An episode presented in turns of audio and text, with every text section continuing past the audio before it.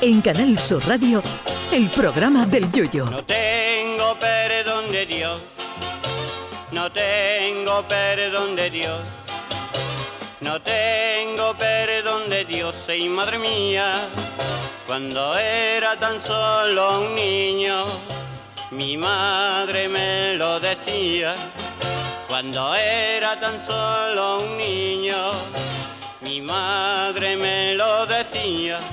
Se acerca otro sorteo de Navidad y ya estamos todos pensando qué es lo que vamos a hacer con el dinero si nos toca.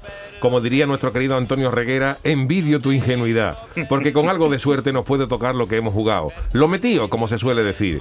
Que te toque lo metido es una porquería, salvo que seas Nacho Vidal, que si a ese le toca lo metido se hace millonario de la noche a la mañana. Que te toque lo que has jugado es sinónimo de perderlo todo, porque si te toca un piquito que has jugado en el de Navidad, lo inviertes en el sorteo del niño y ahí ya lo pierdes todo.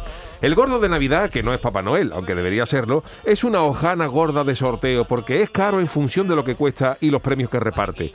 Por ejemplo, una apuesta de euromillones vale 2 euros y medio y te pueden tocar hasta 190 millones de euros, que a ti te toca eso, y hasta te puedes permitir el lujo de darle una propina a Mick Jagger después de un concierto de los Rolling. Pero un décimo de Navidad cuesta 20 euros y si te toca el gordo, te tocan 320.000 euros ya descontado el picotazo de Hacienda. O sea, que no es nada desdeñable, por supuesto, pero en el hipotético y remoto caso de que te toque el gordo, es para pagar la hipoteca, comprarte un coche para ti y otro para tu mujer, repartir algo para la familia y guardar unos miles de euros para vivir un poquito por encima de lo normal. Pero no es para retirarse porque luego se ven en las administraciones de lotería a gente brindando cochampán porque les ha tocado el gordo y lo que llevan es una participación de 5 céntimos en un llavero que les ha dado el del bar donde desayunan, que jugando 5 céntimos si te toca el gordo tiene que pagar encima 30 euros. Otros juegan un décimo a media con los 700 empleados de su empresa y solo los más osados se compran un décimo entero para ellos. Y luego está la superstición de las fechas y los sitios donde comprar los décimos. Hay gente que ya está en la cola de Doña Manolita, pero para sorteo del año que viene. Doña Manolita es una administración que está en Madrid pero que cuando tú llegas al final de la cola tiene que preguntar Entschuldigung, bist du der Letzte? que significa perdón, es, es usted el, el, último, pero en alemán, porque la cola llega a Hamburgo. Y lo que la gente no sabe es que es normal que el sitio que más vende, por una simple cuestión de estadística, tiene más posibilidades de que te toque.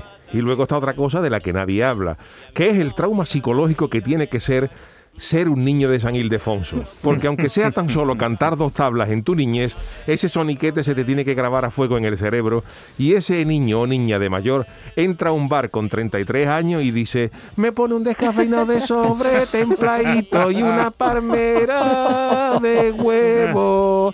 Porque eso marca para toda la vida.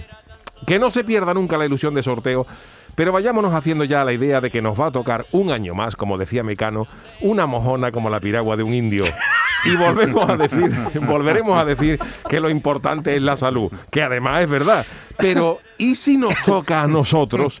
En ese caso serían ustedes, queridos oyentes, los que serían los agraciados, porque lo que toca no es para retirarse y estaríamos aquí haciendo el programa el miércoles por la noche. Eso sí que es suerte, pillines. Ay, mi velero, velero mío. Canal Sur Radio. Llévame contigo a la orilla del río. El programa del Yoyo.